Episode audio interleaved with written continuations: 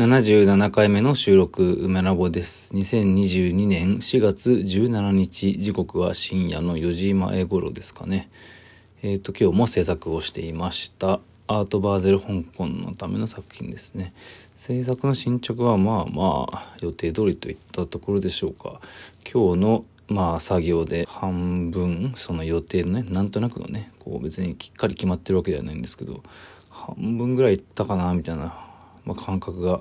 なきにしにあらず、まあ、その画像的質感とキャラクター的質感の、まあ、その両方を探ってるんですけど、まあ、その制作をしながらね。なんかそのまあその両者をつなげるアクリル絵の具まあ絵の具がね画材があるわけですけど、まあ、その分量をなんかちょっと多すぎにしちゃった感じがしなくもないんだけどまあなんかその、えー、まあ、今日特にたくさん使ったのはあれですねマゼンダ。マゼンダの中でもピンク。まあピンクの中でも紫寄りというかそのマゼンダですとかパープルですとかまあそれの非常にこう蛍光の派手な色ですね。でそれまあそのままだとちょっとなんかパリパリしてるものですから、えー、まあ、いわゆるジェルメディウムというね、まあ、ちょっとツヤのあるやつを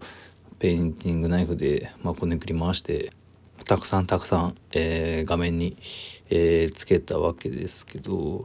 その、まあ、全体をこうね覆うように絵の具が絵の具の画像がまずあのあるわけですよ。印刷されたパネルの上に。で、まあ、その上を、まあ、絵の具で描いてるわけですけどなんかこう実際には1センチぐらいの大きさの1センチでもないかな。うん。数センチの、まあ、大きさに描いた絵の具をスキャンした、まあ、その画像を、えー、印刷し、まあ、データのねあのコラージュの素材にしやっていて、まあ、なんかその手法は結構昔からやってるんですけどまあなんかそれをまた上から描くみたいな作業をしてましてそれがこうなんか絵の具を盛りすぎなのではないかと思いながらも、ね、まあやはり盛るとあの後から見てみると結構、まあ、よく見えつつもまあその画像とのななじみ具合にもよりますね。まあ今日した作業をえまあ今日この後寝て寝てですねで明日起きてえ見て見た時にまたどう見えるかっていう感じですね。うん、その上で調整をまあ、するか否か、まあ、基本的にはただただ書いていくだけって感じなんですけどね、まあ、ただ書くだけではなく一応その、まあ、考えることというかその冷静にそのえー、作業が、まあ、どのような効果を持っているのか適切だったのか適切じゃなかったのかちょっと足りなかったのか過剰だったのか、まあ、ということを考えるわけですね。まあ今日した制作のその作業ののことをねちょっと若干真面目に話しましたけどまあその制作の1回の作業分つうのは大体僕3時間ぐらいなんですよね。これ、前に話したかな？どうだろう。3時間を、まあ、集中すると、まあ、3時間もいかない時も結構多いですかね。2時間強とか。で、まあ、大体はなんか聞きながらですね、最近は、えっ、ー、と、ノイズキャンセリングヘッドホンをね、その無線のやつを、ま、購入しまして、まあ、これで音楽とか、まあ、あと YouTube で VTuber の配信を聞きながらとかね、まあ、やったりするわけですけど、まあ、本当にそれがもうデフォルトになりましたね。無線のヘッドホンっていうのはやっぱ素晴らしいですね。特に作品を作りながら、まあ、聞くには一番適しているというか、まあ、ちょっと大きいのかなと思いますけど、まあ、そこまで気になるほどの大きさではない。あの、まあ、大きいならば、無線のイヤホンにすればいいという考え方もあるんですけど、あの、耳が、こう、なんか、中にキュッと入っていくあの小さいイヤホンが、昔はそうでもなかったんですけど、最近ちょっと苦手で、苦手っていうか、まあ、なんかそのアップルの小さい白いやつあるじゃないですか。まああれでまずノイズキャンセリングイヤホン体験してみた時に、まあその凄さに感動したんですけど、なんかね、最近っていうか、まあここ1年ぐらいですけど、それをつけると耳からなんかちょっと液体が出てくるというか、まあ普通に耳鼻科に行ったんですけど、耳鼻科に行くと液体が出てこないように抗生物質をもらったりしてですね。で、まあ治そうとしていたんですけど、まあなんか、あんまり治りきる感じがしないというか、その耳の中にキュッと入ると、まあどうしてもそういう違和感が生じてしまうと、まあそれを避けるためにヘッドホンを買ったんですよね。で、まあ、ヘッドホンの方がまあ音もいいしまああと何でしょうね。頭に装着したままやるとイヤホンよりもまあちょっと良い感覚があったりもしてですね、まあ、最近は主に無線の、えー、ノイズキャンセリングヘッドホンを使っています。ちょっと不満点があるとすれば、まあ、特にコロナ以降とあと花粉症の時期ですけど、まあ、マスクを常にしていると外では。でマスクを取り外す時にヘッドホンをしているとマスクが取れないからヘッドホンを取ってからマスクを取らないといけないというこの二重構造があってこれが大変めんどくさいんですね。ただイヤホンだとイヤホンを耳につけたままでもマスクの取り外しができるんですよ。で作ることもできる。これは結構大きな違いでまあその自分の耳の不調がなければねイヤホンでできればしたいんですけどまあちょっとした本当に小さな最近の悩みの一つです。まあ、なんといってもアップルのあの白いなんか名前がすぐ出てこないですけどあのノイズキャンセリングのイヤホンって本当に素晴らしい出来ですからねデザインと性能を含めてちょっと高いですけど、まあ、その分あの素晴らしい商品というか、まあ、デザインものクオリティのねあの高いものになってますので。まあ、できれば使いたいんですけどね。最近はヘッドホンを使っています。あの、ヘッドホン、まあ、ものにもよるんでしょうけど、Bluetooth の、まあ、iPhone とか iPad の接続が、その切り替え一つのヘッドホンで複数の端末を使用するときに切り替えがまあできないんですよねでアップルのイヤホンだとすげえそれが簡単にできるんですよねこれは何でなのか、まあ、今のよく分かってなくてであのアップルが出してるんだかなんだかよく分かんないんですけど Bluetooth のヘッドホンがあってそれならば一応あの切り替えを楽にはできるんだけど、ただ、それも切り替えができるだけで、あの、アップルの白い、えー、アイ、エエアポッドか？エアポッツ、エアポッツですね。まあ、それもエアポッツプロですね。とにかくエアポッツプロの、まあ、エアポッツもそうなのかもしれないですけど、iPhone とかの、まあ、iPhone、えー、iPad Pro、iPad mini、まあ、多い時なんかこの3つを、まあ、使っているわけですけど、僕は。